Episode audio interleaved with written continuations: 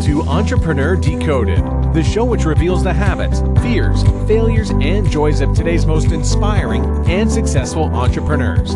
With new episodes every Monday, Wednesday, and Friday. Now, here's your host, Simon Sander.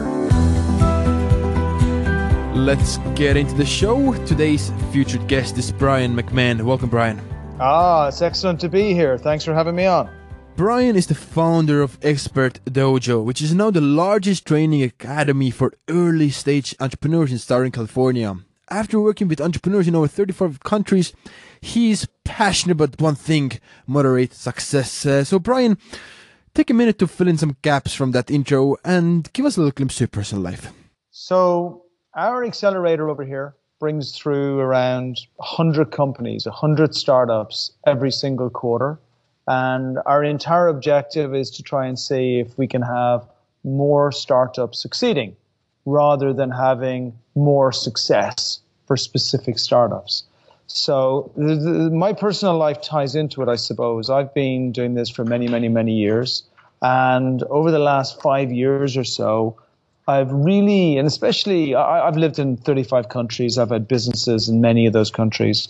And over the last five years, I've really looked at the States and trying to understand why there's such a high failure rate between startups in the states, uh, which is which is pretty shocking, and most people don't realize because what most people see on the news is the fact that American companies are huge and booming and the envy of the world, but in truth, uh, failure rates can be as high as 97, 98, even 99 percent for young startup tech companies.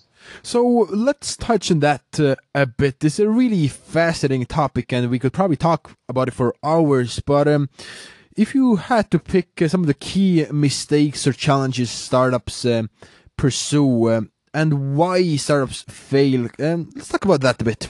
Yeah, I mean, I, we could talk about this for weeks, uh, and, and it's a challenge that faces us everywhere in life we look at television, we watch these idiot reality shows from the Kardashians and everything else that happens in the States, and we all idolize the simplicity of being able to achieve things. And I mean anything, being able to achieve, have an amazing marriage, have an amazing life, be an amazing human being, start up an amazing business. But none of it's the truth the truth is that life is difficult. And if you want to build up a business, it's really hard. And it's going to take you two or three years. And you have to be prepared to go through incredibly difficult circumstances. And you have to build your business as if you're building the entire foundation of, of anything that you want to be successful at the start. So you've got to put the work into that. And we're in this world where really because of everything we see and the fact that everything is shiny and nice and easy, we're given the impression that it's very simple. So I think the, the easy answer to your question is a lot of people start up companies in the false belief that it's probable they're going to be successful if they do an okay job. And that's not true. Unless you have an incredibly strong market validation, i.e., somebody wants and needs your product. Not that your product is a vitamin for them, but it's a painkiller for whatever they need. Unless you have an incredibly strong roadmap, which leads you from daily activities all the way through to revenue that you expect to receive at the end of the month to cover all of your expenses. And unless you have a really, really strong team and product fit, you're going to fail, like for a fact. And most startups don't take that on board. They have a great idea, they meet with their friends over dinner and a beer in the evening. They decide they're going to take over the world and disrupt a Fortune 500 company. And about a year and a half down the line, they're working for Uber. That's that truth, though. That's um, I have so many uh, follow up questions I want to ask, but okay, job isn't good enough. So you have to work both smart as well as heart. Um, what are some things uh, people should do when they're thinking about starting a company, starting a startup? So start with the problem. And you have to really make sure you're solving a problem. If I get one more person coming into our accelerator telling me they're going to do a, a, a social media company for 29 and a half year old men who like going out and playing table tennis in the afternoon, it's just a joke. And it doesn't ha- and it doesn't and it doesn't work. There has to be a really big, serious problem that's being fixed.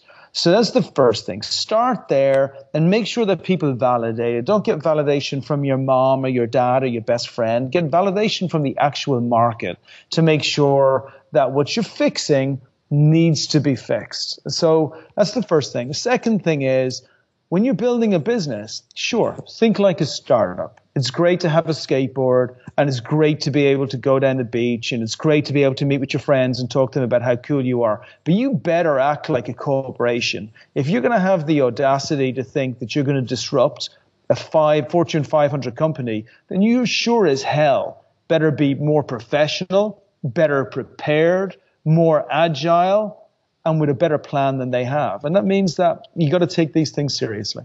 So, all the successful companies and startups you work with, what has been the one uh, special sauce that kind of connects all those businesses? The, there is no one special sauce. That's my point. That's my point. Like, this is sold to us that there is an easy secret sauce that you learn and then you come out and you start off a successful business. And it's just not true. The successful sauce was what I mean. I'm Irish. I know Estonia well. I've been there many times, um, and I've been to plenty of places around Europe. And the people who 30, 50, 100 years ago started businesses with dirty hands and grit under their fingernails and working 18 hours a day and not being prepared to lose and making sure they listen to advice and fix what's broken and focus entirely on the goals they're the people that were successful 50, 100 years ago. And today, they're the people who are successful today. Now, look, there is an exception to this. We live in a, in a very unfair and cruel world that's extremely elitist, and those small, few, privileged uh, people have the ability to bypass the system I'm talking about.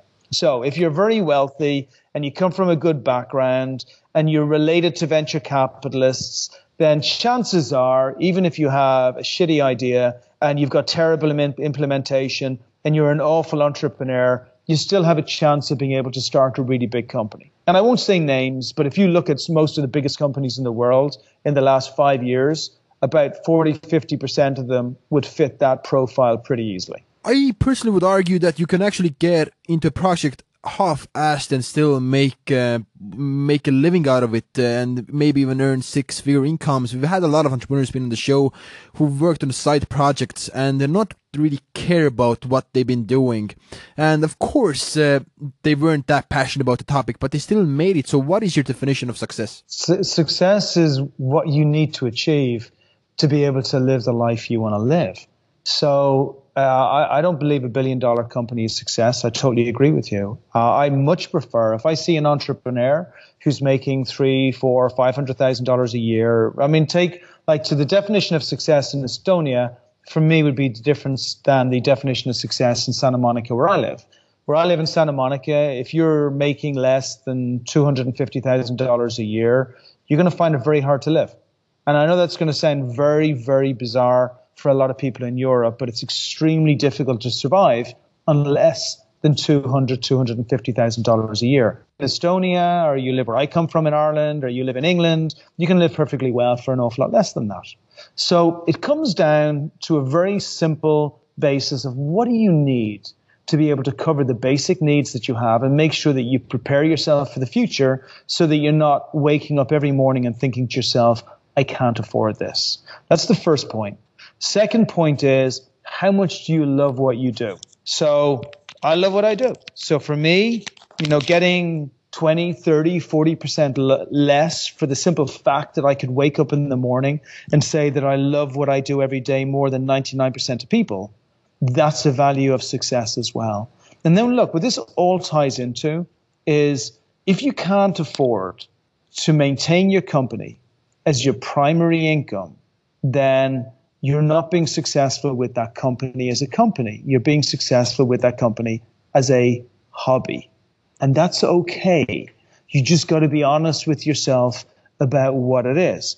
If you can maintain that company and you can maintain a lifestyle which is great to live, knowing that you're doing something that you love doing, then you are incredibly successful. Um, and I'm glad you brought it up because a lot of people only look at Facebook or Google or LinkedIn or Snapchat as being success. Most of these founders have less than Facebook are an exception, but most of the founders of the largest hundred million billion dollar company, they have very, very little equity left in their company. The companies are not owned by these founders.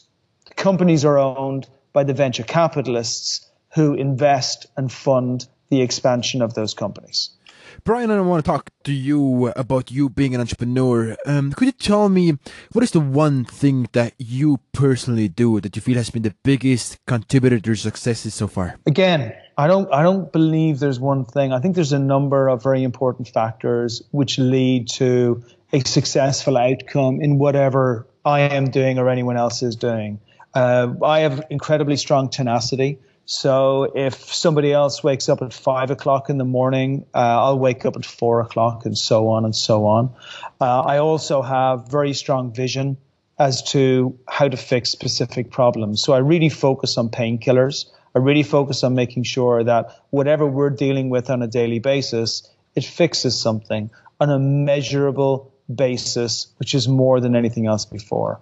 Uh, I would also say I'm very, I'm also very clear about life and about what life is all about. So I don't chase shiny pennies. I don't spend all of my time making sure I have a bigger house, a bigger car, a house closer to the beach. I'm very fortunate in where I live. I'm very fortunate with my life.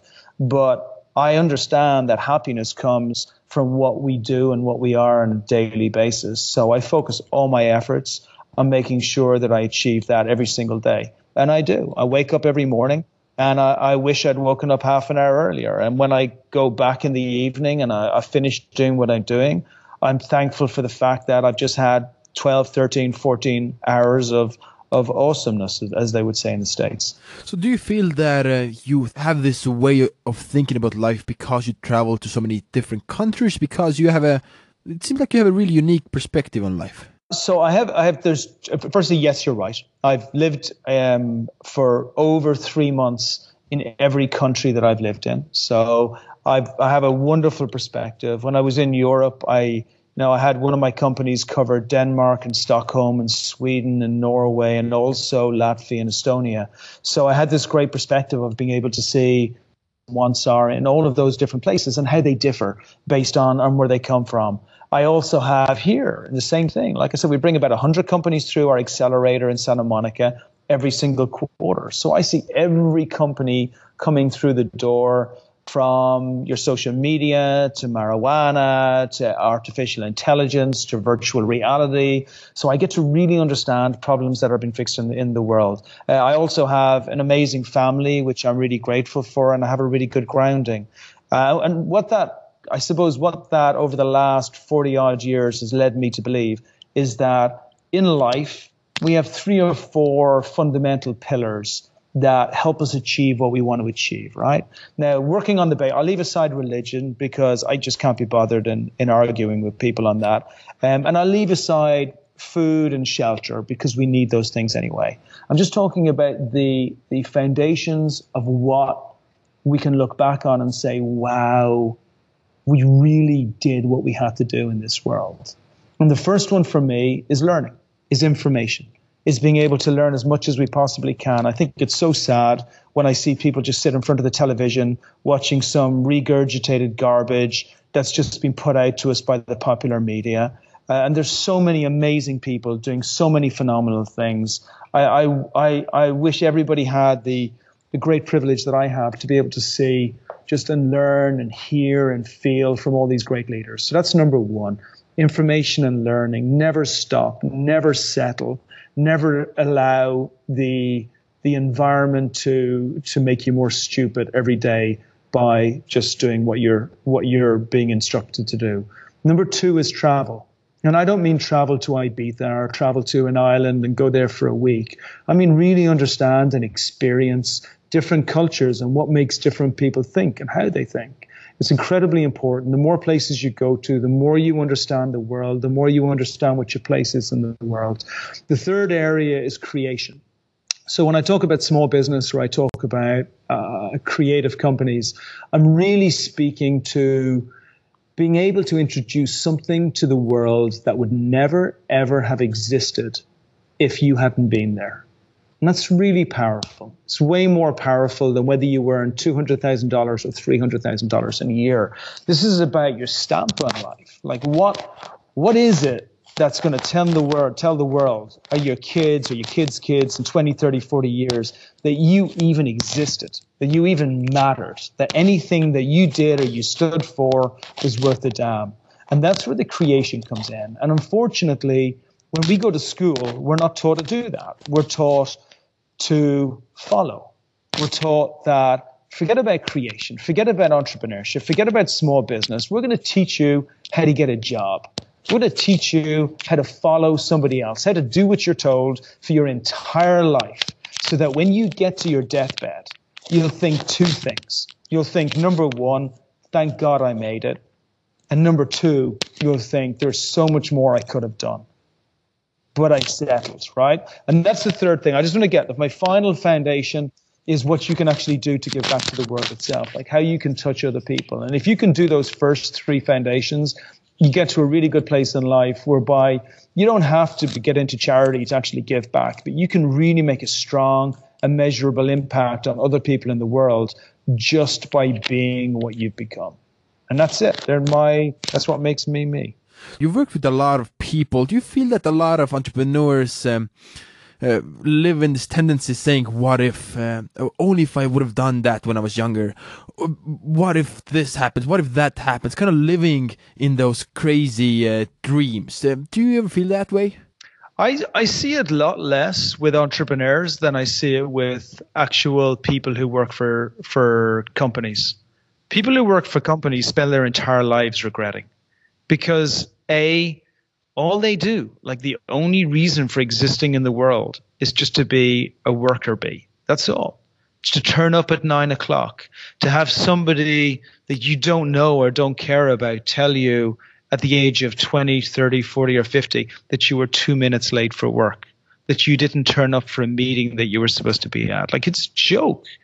And that's regret. That's horrible regret. Entrepreneurs, look, I know entrepreneurs, including me, who wish that we had done something different on a Tuesday afternoon between 2 and 2:30 but regret stepping out and actually trying to make a difference in the world and create something incredible that would never have been there before. Are you kidding me? That's like uh, you know, entrepreneurs for me are are the heroes. They're the they're the people, they're the pioneers of today. They're the ones that make our tomorrow just a friggin' million times better. No, no regret. I very seldom see regret. I see lessons, learns, failures we wish we, that we hadn't had, but regret to be an entrepreneur or to, to endeavor to do something, never. You talk about uh, legacy a lot and uh, creating something that has never created before, kind of making a difference in the world. Uh, uh it might seem like a cheesy question, but why? Why does that matter? Because it's really important to be able to make sure when you're using up your 24 hours of oxygen in a day that you use it up in a way that's best, right? That you can say in between two and four o'clock in the afternoon. And, and by the way, I don't mean you have to feed millions of people in Africa are that you have to go and do something in Sudan and help out humans there. But I am saying that there are 7 billion humans on this earth. That whether we like it or not, we touch people every single day. And different people look at why we're on this earth and what we're measured by and what makes a good life and what makes a bad life. But I don't think there's anybody out there who would say, if I could positively impact another human being today without it negatively impacting me, that would be a bad thing. So the great thing about being an entrepreneur is you buy yourself that freedom. You buy yourself the freedom to step away from being an employee where you're kind of in bondage and slavery for your entire life. As an entrepreneur, you get the freedom to be able to step out and say, if I can create what I want to create, then I can live the life that I want to live. And that means surrounding myself with people who I can impact in a positive way, in many ways too. Going off that, how do you want to be remembered? For me, I I actually don't know how I want to be remembered. I never think about how I want to be remembered. I just want to do. I just want to do. I just want to wake up in the morning and make sure that for every single moment that I'm awake, I do. And I do to the absolute best of my capacity. And then how other people will think of me is really down to how other people think of me. I always say, I have an 11 year old boy, and I always say the same thing to him that I've always said to myself, which is don't you dare let anybody else ever measure your success, ever. And then as long as you don't do that, then you're going to be very unhappy in life. The only person who can measure your success is you. So it kind of comes down to living your life without any regrets, being on your deathbed and looking back. I did everything that I could.